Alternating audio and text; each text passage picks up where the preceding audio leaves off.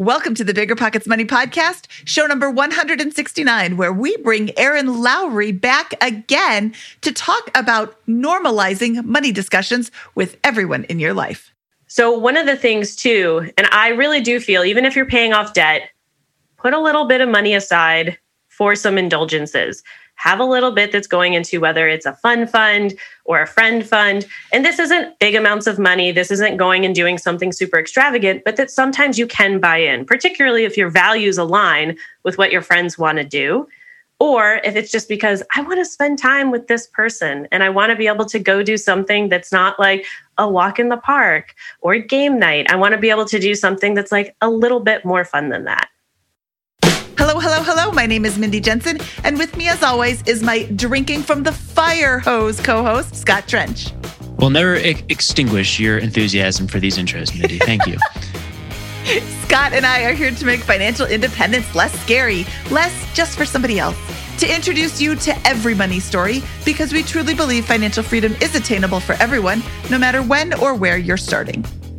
Whether you want to retire early and travel the world, go on to make big time investments in assets like real estate, start your own business, or simply have a tough money conversation with friends, family, or coworkers, we'll help you reach your financial goals and get money out of the way so you can launch yourself towards those dreams.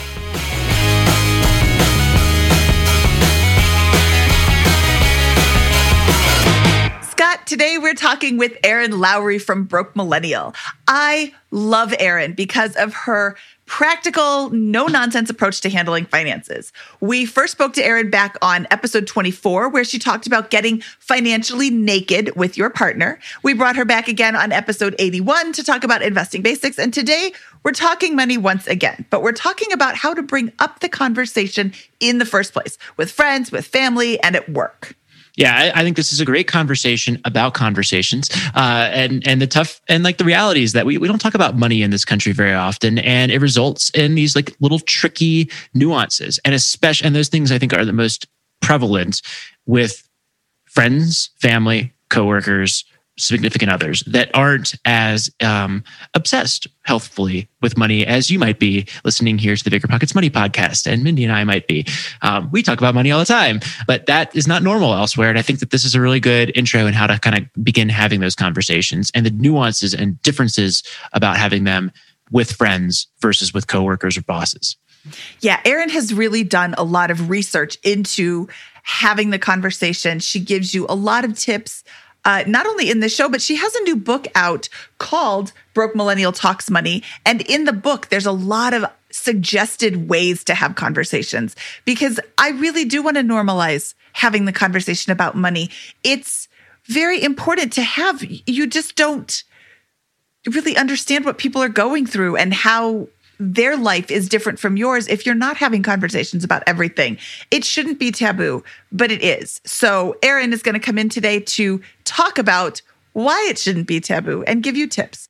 Remember when you had to pay to get a lead's phone number? It was like the dark ages until Deal Machine made skip tracing a thing of the past. Now, with your Deal Machine plan, you'll get unlimited access to phone numbers and contact information for no extra cost. That's right, get high quality, reliable information trusted by leading financial institutions, all fully compliant with the federal Do Not Call list. Explore over 150 data points, including age, gender, marital status, occupation, and a ton more. Trust me, this is the data you need for off market deals. With new filters, people flags, and color coded phone numbers, lead management just got a ton easier. Ready to step up your investing game? Sign up for a Deal Machine plan today and gain immediate access to this unlimited treasure trove of contact information and phone numbers. Just head to dealmachine.com/bp. Transform your lead generation and deal making strategies with Deal Machine. Sign up today and start exploring the unlimited possibilities at dealmachine.com/bp.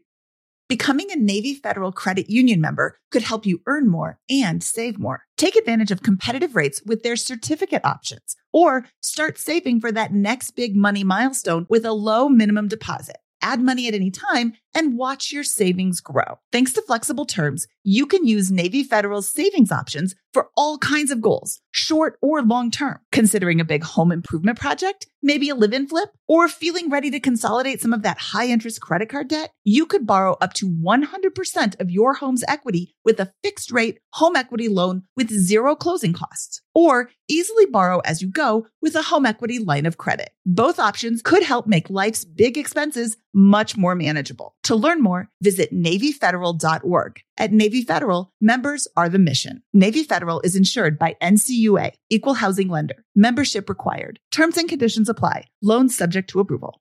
TurboTax experts make all your moves count, filing with 100% accuracy and getting your max refund guaranteed. So, whether you started a podcast, side hustled your way to some extra income, flipped a house, or finally bought your first rental property, your moves made a big difference in your life last year. Now it's time to make the most of your moves. Switch to TurboTax and make your moves count. See guarantee details at turbotax.com/guarantees. turbotax.com/guarantees. Experts only available with TurboTax Live. Erin Lowry, welcome back again to the Bigger Pockets Money podcast. I'm so excited to talk to you today. I'm so excited to be here. Erin, let's just jump right into it. Why do we need to be having conversations about money with people in our lives? Talking about money is taboo. Why are you pushing this taboo subject on everybody? I mean, I joked that I'm just out here trying to make everybody uncomfortable. But listen, we can do all the other things right. You can get your financial life together. You can start investing and building wealth. You can construct this beautifully made financial house for yourself. But if you don't know how to healthily communicate, set boundaries, advocate for yourself, it's all going to slowly or all at once come crumbling down around you because you have to be able to communicate about this.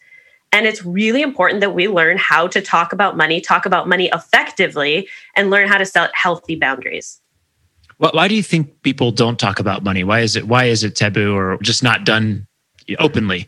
Well, I'm curious, just even within the three of us, who got messaging at some point as a child or even as an adult that it's inappropriate or rude to talk about money. I mean, I have. Yeah. yeah. I mean, and, and, truly, it's socialization and what we were told at certain points of our lives. Even though I grew up in a household where we were very comfortable talking about money in a lot of ways, I have memories of asking, How much do you make? And being told, That's none of your business. I remember there being a lot of tension around even filing like financial aid forms for college because my dad felt like it was none of their business how much money he made. And that kind of stuff to me is obviously sending messages as well about is it appropriate? Is it inappropriate to have these conversations? I remember watching The Breakfast Club not having any concept of what a good salary was. And this was in like the 80s. I'm watching the Breakfast Club and the guy's like, I make $38,000 a year and I'm not about to mess it, up, have you mess it up or something. I'm like, $38,000 a year? That's not very much money. My stupid self did not know. And then a friend was sitting there. She's like, that's more than my dad makes. And I was like, oh, you know what? I don't actually know how much money my dad makes. I just thought that $38,000 sounded like not very much. And then my first job, I made 24,000. I'm like, I can live off that. Yeah, so much of it is relative. And, you know, our relationships with both money and how much and what is wealth and what is rich will change and evolve over time. But for many of us, it's a taboo, uncomfortable situation for a couple of reasons. One, the socialization aspect. And then two, the risk of judgment. At the end of the day, we are concerned what other people think of us, particularly people that we love and we care about. We will probably cop to certain things to a complete stranger. Like if you were, you know, pre pandemic times on an airplane having a chat with your seatmate, there are certain things you might divulge to that person that you're not going to tell your best friend because the risk of judgment, who cares? You're never going to see that person again, most likely, unless this is like a rom com scenario. And with your best friend, uh oh, they might judge me for what I just said about how much credit card debt I have, or the fact I have student loans, or the fact that we made a bad real estate choice. Like that's really where the concern comes in. How do you like to approach solving this problem? That's what you're known for, right? Is helping people overcome this tendency to avoid talking about these tough money topics, I think. What's the solution in your mind, or how do you begin to approach that? I talk about it a lot, and I hope that that makes it more comfortable for other people. I go through some of the embarrassment up front so other people maybe can use me as an example. And you know, I wrote Broke Millennial Talks Money completely with this in mind, and it has a ton of actual scripts with the here's how you can initiate or have or engage in these various conversations and, you know, riff on it, make it relatable to you, but there's a foundational bit. And I wrote it like that because oftentimes that's what we need. We need a template, we need a script, whether it's negotiating, asking for a prenup, talking about how you want to handle money in a marriage, asking mom and dad if they're ready to retire, telling your friend you can't afford XYZ thing that they want to do. It's so uncomfortable to navigate most of those conversations. So to be able to look down and like, all right, so I have this script here, you know, memorize it, don't come in with index cards. But being able to have a template of how to have the conversation is really helpful let's dive into who is the easiest person. Like, what's the easiest conversation to have to start off with this? Because at the back of your book, I want to go. Like, I want to. I want to know what the hardest conversation is. Too. Can you give us the easiest one and then the hardest one? oh man, that's actually a very hard question because I think it's so relative to the person. I, you know, the easiest one actually might be mom and dad. If mom and dad are totally all set for retirement and you just kind of bring it up like yeah we're good. Here's all the information that you need to know. Great. Not a problem. That can also be the hardest conversation. Easiest i personally feel like is a lot of the friend dynamic conversations. It can feel really uncomfortable at first but oftentimes your friends are in pretty similar age demographics not necessarily the same financial situation but they're going to know other people who are in debt or dealing with kind of some of the struggles that you're going through when you're having these conversations. I also, and this sounds very rude and I apologize, but your family's your family. Your friends, you're not going to have all of these friends for your entire life. Some of these people will be lifelong friends, some of them won't. And that is an interesting point that gets brought up by one of the financial therapists in the book is that not everybody is a lifer in your relationship dynamics. That everyone is going to be there your entire life. So if you have a vulnerable exchange with someone and they're kind of a not going to say an expletive, but you know, insert your preferred one here. Yeah. Maybe this isn't meant to be a long-term relationship in your life. Now, if you you get vulnerable with a romantic partner or a family member, that can feel a bit more amped. Hmm. Okay, so what you just said is really, really, really powerful. And I, I want to make sure that everybody hears that. Not everybody in your life right now is going to be in your life forever. And if you don't have similar financial opinions and outlooks and projections, maybe that is where the relationship starts to deteriorate. And I'm not saying this right, but like I want to go to a movie and it costs $10 for the movie ticket and then the popcorn and then and then and then and then and that sometimes doesn't feel worth it to me. Or I want to go to a concert or a friend wants to go to a concert and it's a $50 ticket or a $100 ticket and I don't want to do that it's really difficult to say for a lot of people, it's really difficult to say, I can't afford that or I choose not to afford that. And I hear a lot of people going into debt or, you know, spending money that they don't have. What's what's the phrase spending money they don't have to impress the people they don't like on things they don't want or whatever. That was also ham-handed. But like how do you say no easily to a friend who wants to do something that you don't want to do or you don't want to be able to afford to do. I think that's eh, like the friends are easy to talk to, but they're also kind of the hardest ones because that comes back from like, oh, I'm embarrassed that I can't afford it. Don't be embarrassed that you can't afford it. Don't go into debt to do dumb things that you don't really have any interest in doing. There's a many layers to unpack here. So I also might want to readjust my original answer to talking to your coworkers might be the easiest if you're not really friends with them because like who cares? so that's a whole thing we can get into in a minute. Okay. I also want to clarify we do as humans tend to self-segregate throughout our lives. And what I mean by that is oftentimes people who are in long-term committed relationships or married will look around at a party at some point and realize, wow, there really aren't single people here. Or people who have children tend to maybe have parent friends and not have that many child free friends. as we hit different life stages, this kind of stuff tends to happen. And it also happens socioeconomically. We tend to eventually start to socialize with people who are in a relative socioeconomic bracket to ourselves.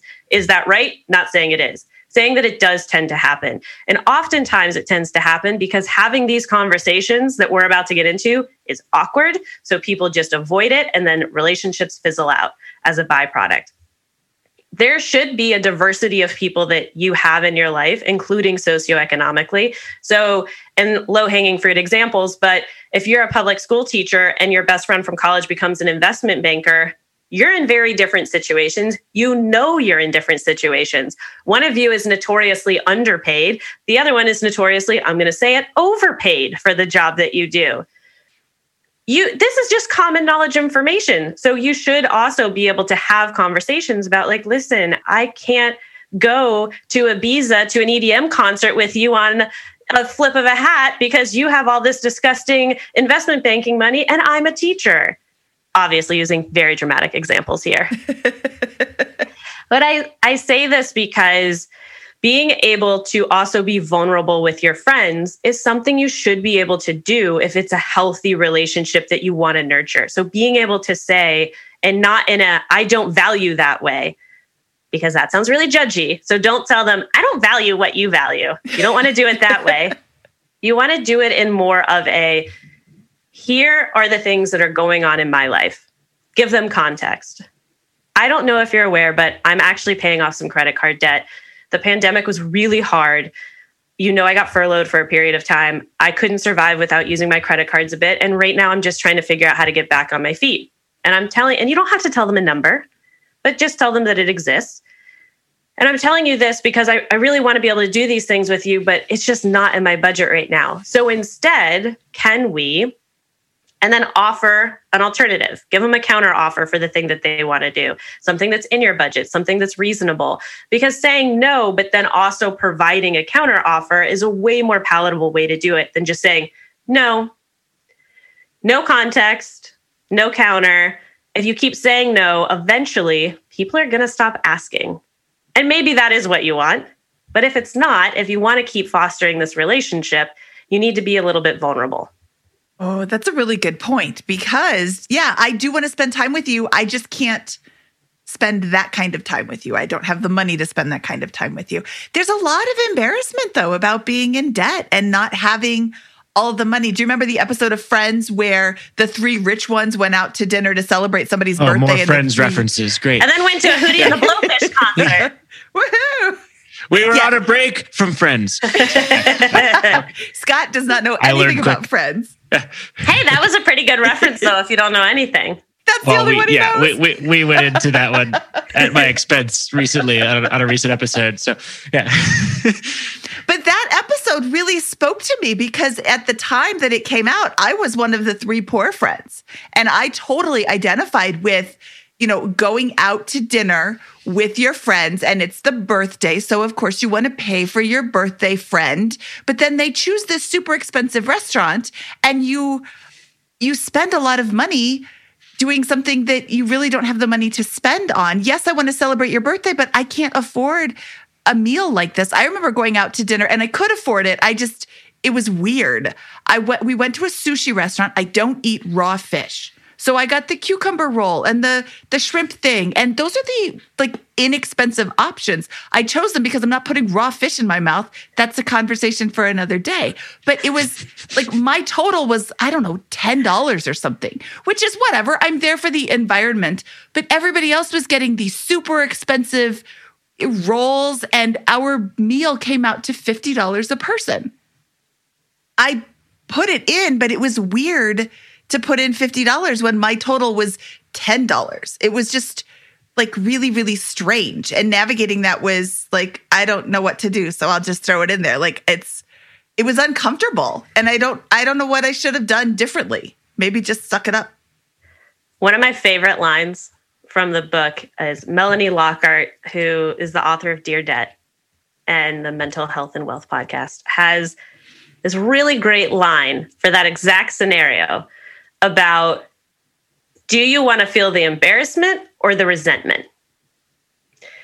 Oh. What would you rather mm. sit in? And I love that point because, listen, I've been there. I have my $80 quesadilla story where I went to a birthday dinner at a very overpriced Mexican restaurant in Manhattan. And I was, you know, straight up broke millennial status, making $24,000 a year that first year. And like, I, I didn't have much. And I vetted the menu beforehand. I'm like, I can order the quesadilla and I can throw a little bit in for like tax tip and the birthday girl and have a water and like, get through this situation. And then they all start splitting the bill evenly and they're like, it's $80. I'm like, I had a quesadilla. I cannot afford that. And I love that reframe of embarrassment or resentment. Now, a couple of things to back it up before you even get to the bill at the dinner. Part of it is setting the healthy boundaries before your foot steps into that restaurant. Oh, let's the- talk about that. Yeah. Right. So now, just to smash cut to, if like that hasn't happened, it's end of the night, bill is there, then it really does become do you stand up and say, I am happy to throw in, you know, 10, 15 bucks for the birthday girl and to split tax and tip, but I only ordered a, you know, insert number here dollar dish. I'm going to be honest with you guys, that's what I can afford to pay for. Are you okay standing up and advocating like that for yourself? Can you be vulnerable with the people there or maybe just with the birthday girl and like who cares? You don't know these other people, so it doesn't really matter situation. Or are you going to suck it up, pay it, and then stew five years from now and still be like, I had an $80 quesadilla. I ended up standing up for myself that night, but you know what I mean. So those are kind of your options at endgame. The other thing you can do is prepare going in. You're going to know the restaurant that gets picked early. So look at the menu. If there are no prices on the menu online, yikes, red flag. Look also on Yelp and see like how many dollar signs there are. If it doesn't feel doable for you, then have a frank conversation with the birthday girl or whoever's planning it and say, either this is my budget, I can come, but I can only spend this, or say, hey, how about I meet you for a drink after? Or how about I meet you for a drink before dinner? So that you're not there for the actual splitting of the bill extravaganza. Or it could be the restaurant hasn't been decided and you can say, it's your birthday, you should get to pick. I do have to tell you, this is really my budgetary limits but I'm not imposing those on you. If you want to pick a nice restaurant, that's fine. We can just do something another time. Or I can cook dinner for you, you can come over. Or we can go celebrate XYZ other way. So setting those boundaries early. But I do really love the I'll meet you for a drink before after strategy or like I'll come for dessert just so that it really kind of avoids the split the check dance if you're uncomfortable with the idea of advocating another way. I love that because when you're paying off debt, that should be your main focus. And I know there's a lot of people who are listening right now who, I mean, everybody has friends who want to go out and celebrate their birthday, maybe not right this moment in the middle of a pandemic, but you know, eventually we're going to open up again and people are going to want to go out and you know, it can be really difficult. And I had no idea that we were going to split the bill six ways for $50 a person when we went out for this $300 sushi dinner but that you're still resentful about, which is the well, key thing here. it's, I've gotten over it. I willingly put in my $50. It was a nice evening. We had lovely conversation. I could afford it, so it wasn't keeping me from paying a bill. But I know that there's a lot of people who are in the same situation and just thinking about it ahead of time is really, really smart. And it didn't even occur to me. Like, and the afford and the value are two really important words here for really all our money conversations is well, just because I can afford it doesn't mean I want to spend money on it. And that's fair. You got to be careful how you communicate that because to say, I don't value that to a friend really comes off condescending as, I don't value this thing that you value. And what I like about this too, and it's another point that gets brought up by a, a different financial therapist in Broke Millennial Talks Money, is this idea of perpetual problems. That that was more a bit focused on romantic relationships but truly in pretty much any relationship dynamic you can have a perpetual problem where both parties are right. Like no one is technically wrong but you have different opinions that forever clash. So a good example is one person wants to get to the airport 2 hours early the other person wants to get there 45 minutes early. As long as you make the plane no one is wrong but you're always in a fight about what time you should get to the airport. 45 minute man is wrong. See, I'm team 45 minutes. Oh, I got, you're wrong. I got that TSA pre check. I don't check a bag. what am I doing sitting around the airport? and my husband is more team two hours. Peach is right. Sorry. Do you, do you guys think birthdays are a particularly uh, good example of where these values begin to collide? Yes. oh, yeah. And the holidays people value their birthdays very differently. I'm like kind of like, oh, it's one of those days. Like um, it's going to be Tuesday. I happen to turn 31 or whatever it is, and there you go. And some other people are like, no, this is like a weekend getaway for three grand. Yeah, Yeah. I want somebody to acknowledge it. Hey, it's your birthday. Happy birthday. And that's it. I don't want gifts. I don't want to do anything. Maybe go out to dinner with my family, but that's it. Like, I don't want this big extravaganza. And I don't, I will say this, Erin, I don't value going away for a weekend long jaunt to celebrate the day you were born.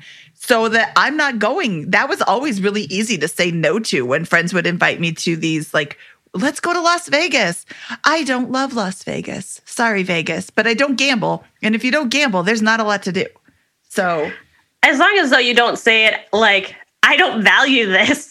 So I I don't don't, say it want to to them. come. Yeah, Yeah. that's it's fine for you to in your head be like, oh hell no, this is not something I value. That's perfectly acceptable. Just don't say it to their face. Like that's my only point.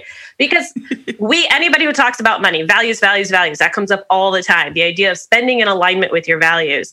Now, one thing I will push on as we are in this friends conversation, your friendships and your relationships should be something you value and want to invest in and that also needs to be part of this conversation is i have started talking pretty publicly about the fact a big regret of mine financially was how much i fixated on earning and not spending in my early 20s and really to the detriment of a lot of my relationships then. Because i just said no constantly. I didn't provide a counter. I just constantly said no. And eventually people did stop asking. And I know some folks were like, grass is greener, or they weren't good long term friends. Well, I was the bad friend. I was flaky. I wasn't reliable. I didn't do things like how it's hard to build a friendship if you won't engage. Now, obviously, there are other ways. It didn't always have to be like early 20s, New York City, going out, partying. Like it could have been other options, but I didn't even offer other options hmm. because I didn't know to at the time. So, one of the things too, and I really do feel, even if you're paying off debt, put a little bit of money aside for some indulgences. Have a little bit that's going into whether it's a fun fund or a friend fund. And this isn't big amounts of money. This isn't going and doing something super extravagant, but that sometimes you can buy in, particularly if your values align with what your friends want to do. Or if it's just because I want to spend time with this person and I want to be able to go do something that's not like a walk in the park or game night. I want to be able to do something that's like a little bit more fun than that. Oh, I was going to say, you've got that big park, Central Park. That's so much fun to go to. Get a blanket, go and get some nice cheese and a nice bottle of wine and But even nice cheese and nice friend. wine is expensive. Right, but that's where your friend fund comes in. I mean, you can Right. buy a much nicer thing of cheese and wine or have it more frequently if you go to the store and buy it versus if you go to the restaurant and sit down and order it that way. And you can, of course, come up with creative ways to do things. And there are like donation days and free days for things like museums, and you can be really clever about it.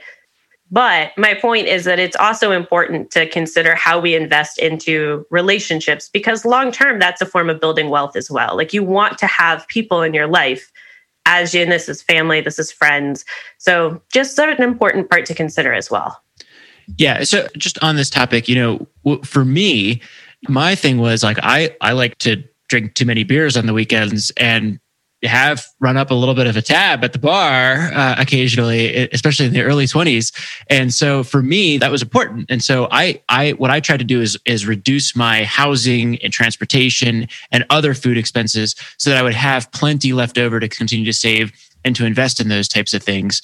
And so I just think that there's a way to prioritize these things in, in, a, in a way that allows you to get to your priorities, however mature they are at that at that time. So there's there's ways to I think appropriate appropriately handle that, but there's also then like the $3,000 getaway. And like sometimes you got to do that because your friend, you know, is getting married, wants to do a bachelor party in Vegas. Like, got to, you got to have a, a, slush fund for that.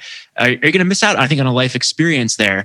But you also need to be like, okay, turning 26 and going to Cancun. Okay, I'm going to skip that one because that's that's just another one of these. It's it's kind of I think there's a balance and way to think about that. And and to your point, if you don't put the time into your relationships, that's where you're going to really fizzle some good friendships. I think, and I'm sure everyone has has experienced that in life to some degree. You're not alone. I've certainly done that in the past, and so that's where I think that investment comes in more. And I, I don't know. I think that you have a very mature way of approaching those types of conversations while also recognizing that like hey it's a time commitment not a money commitment that's needed to preserve great relationships. Yeah absolutely. Especially as some of them become long distance friendships. You know as life changes particularly if you live in a big city people tend to move and if you want to continue to invest in those relationships, it's also engaging, whether it's the Zooms or the FaceTimes or the text messaging, and then also having money where you can take trips to go visit your friends as well. Yeah. Like I got a buddy who we used to hang out all the time in Denver and he moved away and we're like, look, we both know each other. If we don't put a calendar recurring invite on a quarterly call, we're just not going to connect. and so that's what we do. We just have it on our calendar on a recurring it. basis. Yeah. oh my God, you're yeah. such a millennial, Scott. Yeah. I'll just go like four years without texting the guy, and he's like a close friend. So it's, it's just, I think it's a good way to go. I don't know. There's lots of ways to to handle. I have to do that too. Actually, I'm teasing you about being a millennial, but if it's not on my calendar, it's not going to get done, and mm-hmm. that is right now I'm so busy, I don't have time to talk to anybody. But if you don't have time to talk to anybody, then your friendships don't continue. And I got to block that in the calendar for mom too. yeah. Oh, oh, oh. I have got to stop this conversation for just a moment and tell an embarrassing story about Scott. Scott just got married recently. I was able to meet his mother and father for breakfast uh, before the wedding, and his mother is a delight. His father's a delight too, but his mother did a little bit more of the talking than his father did. And she told this story of how Scott in college hired somebody to do menial tasks for him that he didn't have time to do. And one of the things that he put on the list for his VA to do was call his mother and say hello and let her know that he's well. So she picks up the phone and he's like, Hi, this is Scott's VA. He just wants to call and say hi and let you know he's doing well. Like, if my kids ever do that, we're going to have a whole lot more words than I Scott's knew that one would come back to haunt me one day. Yeah, just not quite in this context. Man. That is a great story. I also love the difference in parents where I feel like my dad would low key find that really funny and like kind of amazing. Uh, I think about my mother in law. If my husband ever did something like that, she would lose her mind. and his, his family is very communicative. He's on the phone with at least one member of his family every single day, where my family is more of the like, I don't know, every. I lived like 6,000 miles away from my parents when I went to college. FaceTime, Skype, and stuff wasn't really a thing yet. So we got used to like long stretches of time without more than like a little email here and there. So it's always interesting to me just the different styles of communicating with family members. I do think it was very intelligent of college age Scott to hire somebody to do things that he didn't want to do. But calling your mother is never thing. a thing I that you like, don't want like to somebody, do. Like one of my friends is like, "Hey, you could like get somebody to do uh, twenty tasks for a hundred dollars," and I was like, "Oh, that sounds great." That's only like four cases of natural light. Um, that seems like a great investment. Yeah. so I was like, so I, so that was where I went with that. And I was like, oh, I have lots of leftover tasks. Let's try this. It was it was not a serious like, hey, I'm replacing myself, calling my mom. It was more of a joke, but but still. Man, I'm gonna go back on my previous comment about not judging people's values and just be like, Natty Light, yikes, Scott. Yikes. Yeah, I judge you hey. too. Great ROI. Um, That's no. true. That it, you got to give them that. okay, before we move on, let's take one last break to hear a word from today's show sponsors. Becoming a Navy Federal Credit Union member could help you earn more and save more. Take advantage of competitive rates with their certificate options or start saving for that next big money milestone with a low minimum deposit. Add money at any time and watch your savings grow. Thanks to flexible terms, you can use Navy Federal's savings options for all kinds of goals, short or long term. Considering a big home improvement project, maybe a live in flip, or feeling ready to consolidate some of that high interest credit card debt, you could borrow up to 100% of your home's equity with a fixed rate home equity loan with zero closing costs, or easily borrow as you go with a home equity line of credit. Both options could help make life's big expenses much more manageable. To learn more, visit NavyFederal.org. At Navy Federal, members are the mission. Navy Federal is insured by NCUA, Equal Housing Lender. Membership required. Terms and conditions apply. Loans subject to approval. Real talk for a sec, gentlemen. 52% of men over 40 experience some form of ED between the ages of 40 and 70, but it's always been a taboo topic. HIMS is changing men's health care by providing access to affordable and discreet sexual health treatments, all from the comfort of your home. That means no hassle and no uncomfortable doctor's visits. Just answer a series of questions on their site, and a medical provider will determine the right treatment option for you and ship it direct for free and in discreet packaging. All 100% online. No insurance necessary. You pay one low price for treatments, online visits, ongoing shipments, and provider messaging. HIMS has hundreds of thousands of trusted subscribers. If ED is something you're struggling with, HIMS can help change that. Start your free online visit today at hims.com slash bpmoney. That's H-I-M-S dot com slash bpmoney for your personalized ED treatment options. hims.com slash bpmoney. Prescriptions require an online consultation with a healthcare provider who will determine if appropriate. Restrictions apply. See hims.com slash bpmoney for details and important safety information. Subscription required. Price varies based on product and subscription plan. Deciding how to invest your capital can be extremely challenging, especially when the market is constantly changing. That's why it's never been more important to partner with a company that has a great track record. The BAM Capital executive team has successfully navigated through the Great Recession, COVID 19, and the current interest rate environment while delivering maximized returns to their partners. BAM Capital is a trusted multifamily syndicator with over $1.3 billion in transactions, delivering a historical average of over 35% IRR with an average hold period of three and a half years. BAM Capital has consistently paid preferred return distributions for over 50 consecutive months, has not lost limited partners capital, and has not called capital past the subscription amount. BAM Capital's disciplined investment strategy is targeting undermanaged institutional quality trophy assets throughout the U.S. heartland for accredited investors who are looking for generational wealth building or monthly income opportunities. Their offerings target cash flow stability, capital preservation, long term appreciation, and accelerated tax benefits. Join BAM Capital's over 1,200 investors across 44 states and get started today at bamcapital.com. Again, that's bamcapital.com.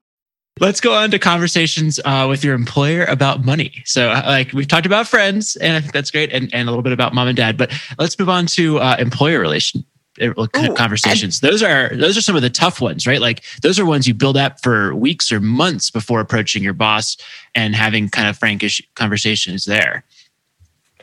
It is. So, one of the big questions I feel like always gets asked is when do I ask for a raise or how do I ask for a raise? So, two different conversations. The first about the win, I was actually pretty surprised when interviewing negotiating experts. First of all, it should be noted I've been self-employed for quite a long time at this point. So I've like kind of forgotten some of the traditional employment negotiation scenarios. However, also mind you, a lot of these tactics are important for self-employed people and we can get into that as well. But when it comes to being traditionally employed and asking for a raise, oftentimes it happens, people think to ask when they're having their annual review or that time where you feel raises and promotions are being handed out. If you wait until you're in the room for an annual review, it is probably too late to ask for a raise or a promotion because decisions and budgets have already been made and set. So instead, what you need to do is figure out when does that annual review normally happen? And if you don't know, maybe you're new at the company, ask. Ask a manager, ask a coworker, just ask somebody. About three to four months prior is when you want to set a meeting with your manager to have a conversation where you ask for constructive criticism and also tell them what you want. I'm interested in getting a promotion to insert title here. I want to have a conversation about what it's going to take for me to get there so that they can give you feedback and then you can go and act upon it and demonstrate, in addition to all the good work you've been doing, why you have deserved that promotion and or raise. Am I sending my supervisor an email saying, hey, next week I want to have this conversation so they have time to prepare? Or am I just sitting down and like dropping it on them? It's not really a dropping it if it's a couple of months in advance. And also, well, first of all, they probably know. Like, let's be honest, like most of the time you get the sense. But you could set it as a, you know, I really would like to sit down and have a conversation about my next steps with the company. That's pretty good coded language for what you're interested in. Or it could just be maybe the two of you meet every other week and this is a standing meeting that you have anyway and bringing it up in one of those meetings. I think the other important thing to note when it comes to work is also the difference between a mentor and a sponsor. And that is a distinction that I'd actually never heard of until going to a conference about a year and a half ago, where the mentor isn't necessarily the person in your office that you go to for help. That's really what we would now conceive of as a sponsor somebody who's going to advocate for you, somebody you've built a bond with, but not necessarily the person that you're going to like turn to if you're having an emotional day and just need some guidance and help about how to figure out the dynamics of corporate life or what have you a sponsor doesn't necessarily look like you, doesn't necessarily have the same lived experience for you with you, but is somebody who can advocate for you and vouch for you in your actual office. But a mentor might not work in your office, but perhaps is somebody who is more aligned with your lived experience. So they can help give you advice and guide you through what you're going through, particularly for like women and people of color, being able to have conversations with somebody who has had more similar experiences to our own in our type of work environment can be a really important, powerful part of your career growth as well. Who needs a mentor? Who everyone. Needs everyone needs a mentor, I think. Like, without a doubt, everyone needs somebody that you can turn to that's a bit further along, maybe quite a bit further along than you in their career, who is willing to help engage in tough conversations, someone you can turn to if you just need. And for some folks, that could even be more of a parent figure in some cases, but someone that you can turn to and talk to and be vulnerable with. A sponsor, especially if you work in a traditional work situation, is quite important, especially if you have aspirations to rise to a certain part, a point in the corporate ladder system. You really do need somebody who's advocating for you in those rooms how do I, you know, I think approaching this conversation, let, let, us say I make $50,000 a year and I want to get a raise to $55,000 a year. How do I arm myself with good information out there? Because what's publicly available is different than what my employer is looking at and all that kind of stuff. So, and I feel like that's critical to go in there and not be like, okay, you know, Joe, Jane, and Sally are all making 51 and I'm making 50, that would be powerful information to have going into that negotiation. If that, if I'm, if it's, I'm asking for 55 and they all make 51, I then also need that information just to, to, to show separation if I'm trying to go for a, a, different number there. So, what's your thoughts on that in terms of information going into these these discussions? Hey, ask your coworkers how much they make. And I don't say it flippantly. I know it can be very stressful. And for some people, it feels unsafe. So that's the first part. If you're in a work environment where you're pretty positive you could get fired for asking people how much they make, don't ask the people in your office. I do want to point out in that, most that should be illegal, right? Well, about yeah. to point out in most okay. cases, most cases it is illegal to fire someone for asking coworkers their salary. However, they can manufacture another reason to get rid of you. So that's the thing to consider. Like they can't quote unquote fire you for that, but they can come up with another reason to fire you if they want you out. So if it doesn't feel safe to ask at work, go to LinkedIn, go to similar platforms like that, and just cold pitch people. Because as you mentioned, there are data aggregators like your glassdoor.coms and your salary.coms and all of those sites. But the problem is you don't know exactly how good that data is. And not a knock on those companies, you just don't know how close it is in alignment to your unique situation. So it's much better to ask people who, and you make sure you control for factors like same or very similar city or town, very similar sized company, same job title, or maybe a job title above you if you're looking for a raise or a promotion. And you can ask them pretty simply, "Hi, I'm trying to get a raise and or promotion and I think you have some information that might be helpful for me. Could you tell me your ballpark salary?" And you can follow up with, you know, I'm happy to follow up and tell you what happens. People get curious, all of that kind of stuff. Or if they're not comfortable, you can say, Could you tell me if you make over or under insert amount here? Do you make over or under $55,000? Starting to get that information. And it's advised that you usually try to get like at least three men, at least three women, especially if you are a woman, if you think there's any sort of gender wage gap, or if you're a person of color, making sure that you're asking both white people and people of color to control for racial wage gap potential. So trying to get all of this information so you can go in very informed to your own negotiations and or job interviews. Okay, great. I think that's awesome if you're in a company like with 20,000 employees who are all, you know, and, and there's like 50 financial analyst ones of, you know, diverse backgrounds and all those kinds of things. Now, now I can collect really good information and get that, get really honed in on that. What about in a environment where a smaller company where there's less of that? How do I, how do I think about that? Well, that's when you for sure need to go and be pitching people digitally. So mm-hmm. going to LinkedIn, searching for people who fill your criteria and just sending them a cold email. And you might have to send 50 to get four responses, but doing what you can. It was interesting. One of the women I interviewed for Millennial Talks Money actually did the LinkedIn pitch. Like when she was going in for job negotiations and trying to switch careers, she started just cold pitching people on LinkedIn like people tend to not a ton but enough people usually get back to you to get the information you can always customize it too if you feel, in her case, there seemed to be a bit of a gender wage gap situation happening. So she actually shared that information with certain people. Hey, I think I actually might be getting underpaid compared to some of the men in my office. It would be really helpful for me if you could share your ballpark salary so I can see if that actually is the situation. Information like that. If you're close to people at work, and again, it feels safe to talk to them, asking for ballpark. I also want to point out for freelancers and self employed and solo entrepreneurs, these are super important conversations for us. There is no aggregator of data about this kind of stuff. There is no glassdoor.com for us to go to. You have got to talk to each other.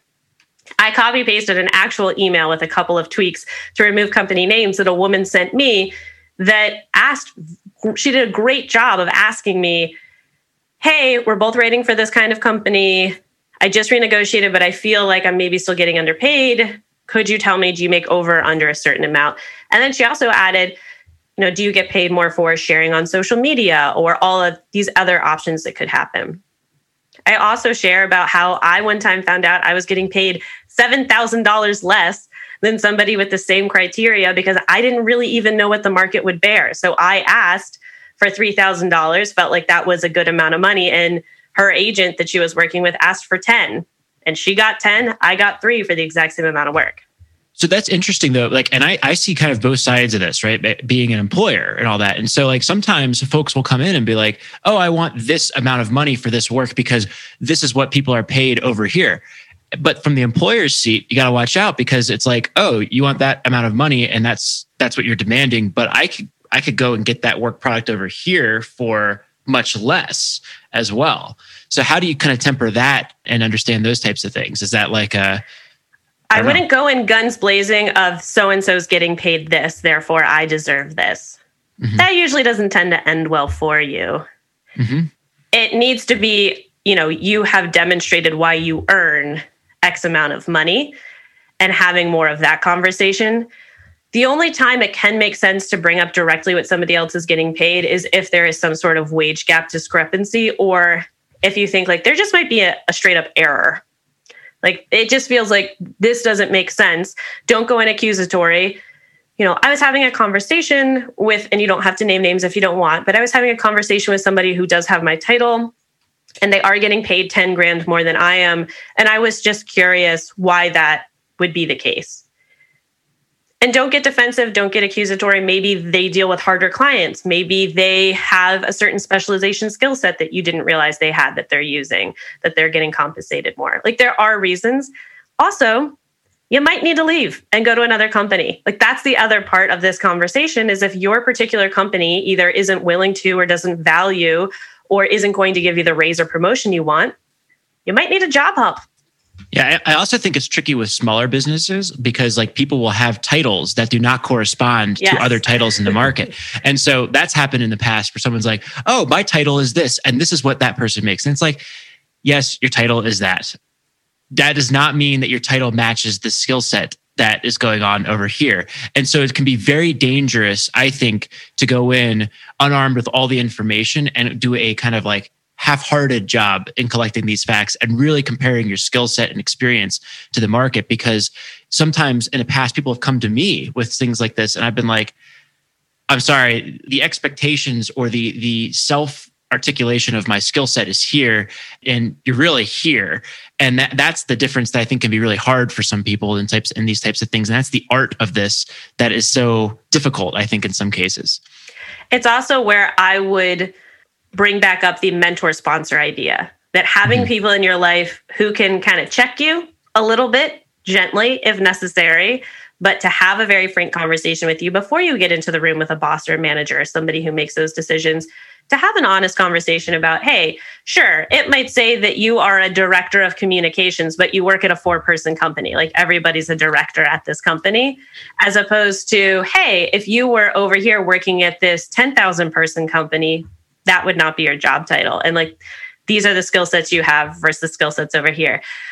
I find it a little amusing. I worked for a startup at one point and the bosses that hired me thought it was really funny to put as my job title senior executive vice president on my hiring paperwork because they had come from banking where they're like the titles are just so bloated and inflated and really are meaningless that that was the technical job title i had was senior executive vice president not something i ever put on a business card but it was just truly like a nod to how oftentimes these titles can be kind of meaningless i think it's disingenuous to give titles that mean something in the corporate world to people who aren't performing at that level. I worked in the corporate world forever, and a directorship is a big deal. You don't come in and enter into a company as a director unless you're coming from another company where you've got, you know, 10 or 15 years of experience.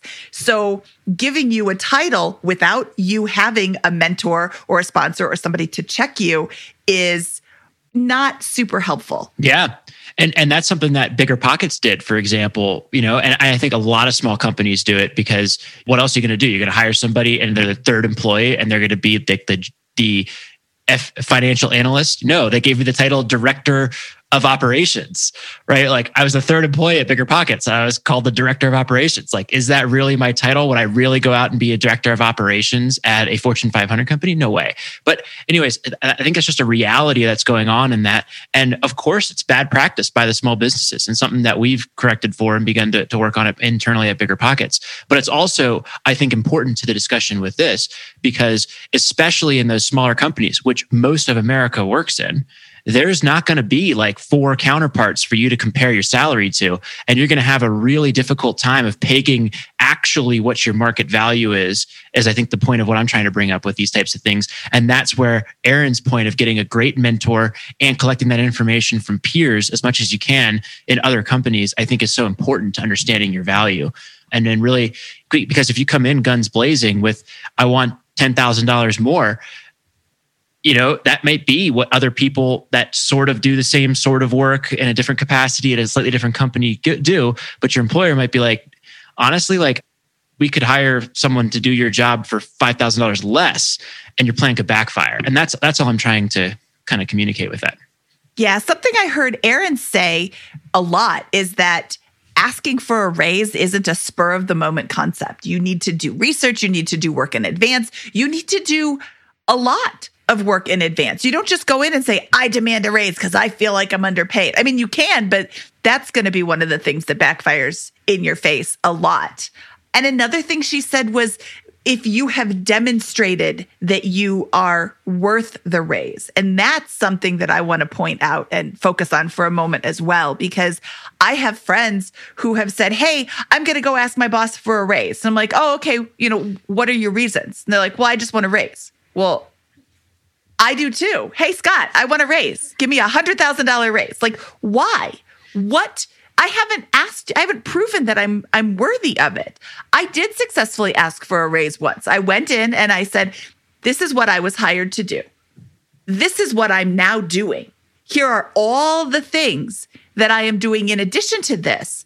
And I believe I deserve a raise of X. And they came back after doing some research on their own. They came back and said, Well, you wanted X, we're going to give you like X minus two or something. Okay, hey, I shot high with my X because I didn't expect that, but I would have sure taken it. And it's, you know, you can't say I want a $5,000 raise and they come back and say, sure. And then you, oh, wait, I want a $7,000 raise. You know, shoot a little bit high, but give them reasons to give you a raise in the first place. Yeah, one of the ideas that I like is having a success folder for yourself. So it can be in your email, it can be, you know, on your desktop, however you want to do it. But to track yourself, to track your metrics, to track those proofs that, hey, I have deserved this. And interestingly, I, I, brought that up with a negotiation expert. It's something that I've always done for myself. So anytime, you know, I got client praise or coworker praise or anything like that, or, you know, an assignment exceeded expectations, I would save it.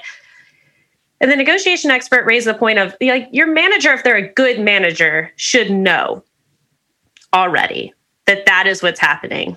But it never hurts to have that data aggregated for yourself as a bit of a refresher or if maybe your manager isn't the greatest manager. Like sometimes people are just bad managers. Like that is a reality of the situation as well, is you might just have a bad manager. So making sure that you also know how to quantitatively demonstrate I deserve this because and not going in with like you should pay me X. I have done this like ABC for this company yada yada yada.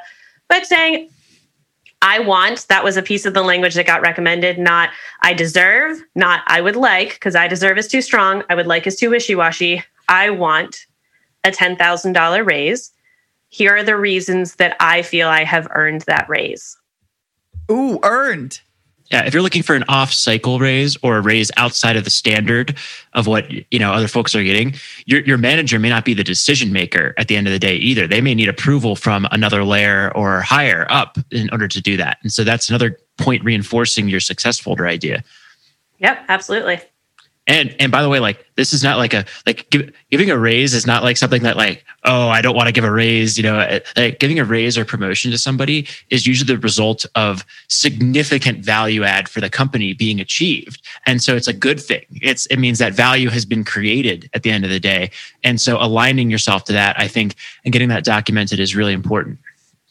And that was an interesting piece too that got brought up is this idea of for people who feel uncomfortable asking having that mental reframe of I bring value to this company for XYZ reason. So maybe part of the reason you do your success folder is for your own imposter syndrome and your own self doubt. So you can remind yourself, this is the value I have brought in moments where maybe you forget. It's really easy to forget. And it's also very easy just hang on to the negatives and the fails and not necessarily the successes. Absolutely man these are these are tough conversations just to go go into like how how it works and all that kind of stuff much less thinking about like preparing for your own request for a, raise or, or a compensation adjustment. So. What i'm hearing is that you need to be prepared. You need to have your money in your mind and you need to think through some of the things. If you're not willing to just spend money at every turn you need to think through some of these things that will come up and I love your book, Erin, because at the end you have 20 pages of conversations topics and conversation starters. It's not just, you know, hey, I can't afford that. Bye. It's it's a lot of different options for a lot of different scenarios, kind of like all the big ones that come up as an adult. Yeah, I would like to think so. Uh, they are sprinkled throughout, but then yes, I did an appendix at the end that got a lot longer than any of us thought. So that also gives you a sense of just how many scripts are actually in the book. And that was a fascinating part about writing this is that I thought I had a good sense of all of the topics that needed to get covered in all of the scenarios, but then certain interviews are like, oh, yeah, that's such a good point. Like I remember doing one interview about how to talk about money with your parents and the woman was you know going down the rabbit hole of then if you need to bring in your siblings and how to talk to your siblings. And i was asking her all these questions. And at the end of the interview she went have you talked to any only children? I'm like no. Right. Because i have a sibling so naturally like you think from your own lived experience like yeah that is a different experience if you are an only child trying to figure out how to care for aging parents compared to having siblings that you might be able to rely on. She's like yeah you should interview some only children. So that's in the book too Well, Erin, this is this has been really fun. I think these were two pretty like deep topics here with the with how to discuss money with your friends and your employer, right? To to kind of of those not airplane type uh, acquaintances that you don't want to get uh, you know financially naked with. Um, speaking of financially naked, if you are interested in hearing more from Erin on the BP Money podcast, we have episode 24 is actually, I think, titled Getting Financially Naked with Your Partner with Erin. And then we have an investing basics episode in episode 81. So go back and listen to those two.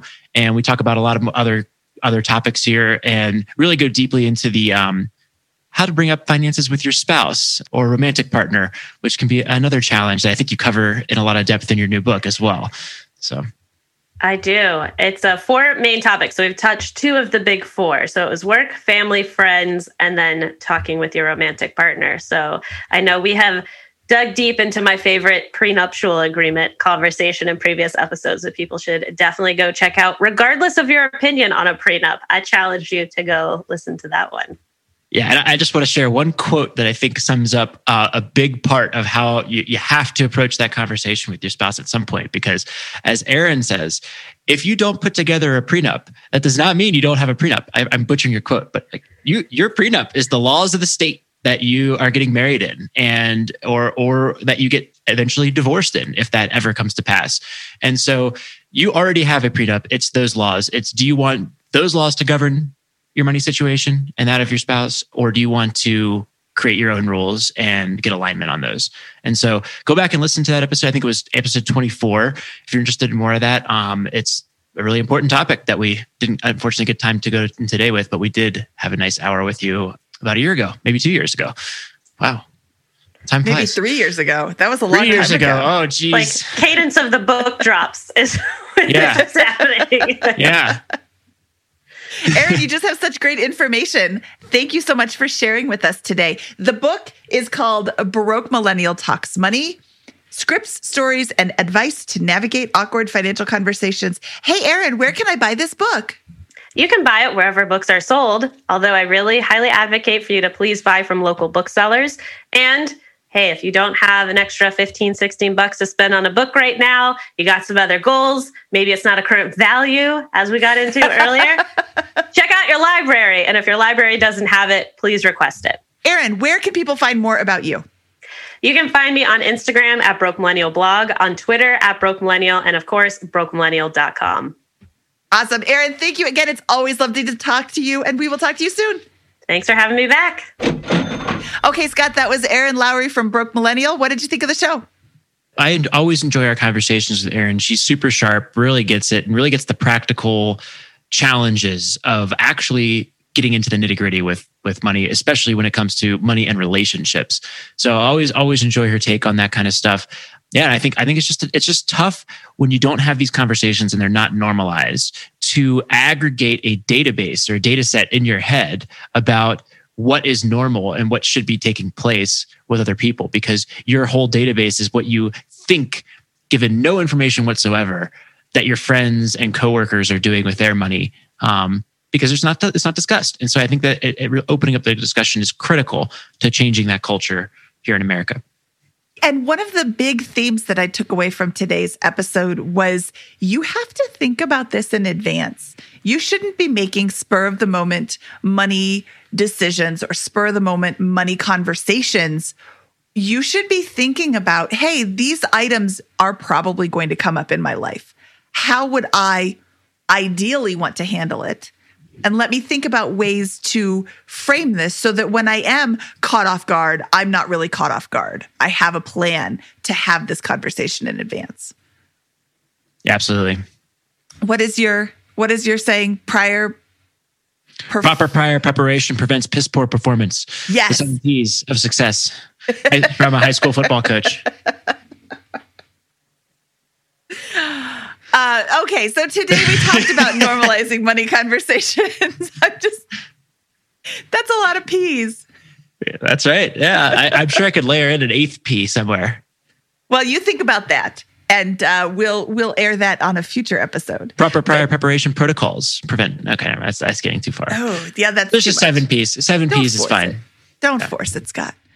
Uh, today, we talked about normalizing money conversations, but we fully admit that starting these conversations can be difficult. But lucky for you, we have an entire Facebook group with almost 10,000 members who are either having these same conversations or looking to start them.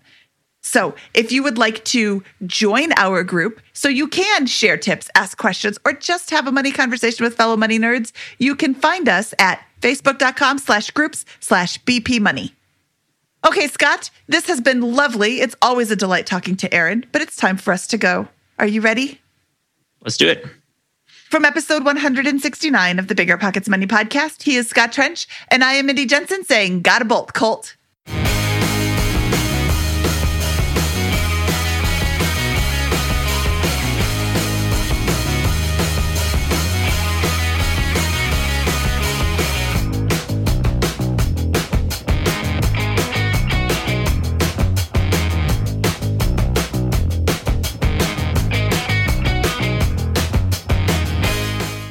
Becoming a Navy Federal Credit Union member could help you earn more and save more. Take advantage of competitive rates with their certificate options or start saving for that next big money milestone with a low minimum deposit. Add money at any time and watch your savings grow. Thanks to flexible terms, you can use Navy Federal's savings options for all kinds of goals, short or long term. Considering a big home improvement project, maybe a live in flip, or feeling ready to consolidate some of that high interest credit card debt, you could borrow up to 100% of your home's equity with a fixed rate home equity loan with zero closing costs, or easily borrow as you go with a home equity line of credit. Both options could help make life's big expenses much more manageable. To learn more, visit NavyFederal.org. At Navy Federal, members are the mission. Navy Federal is insured by NCUA, Equal Housing Lender. Membership required. Terms and conditions apply. Loans subject to approval.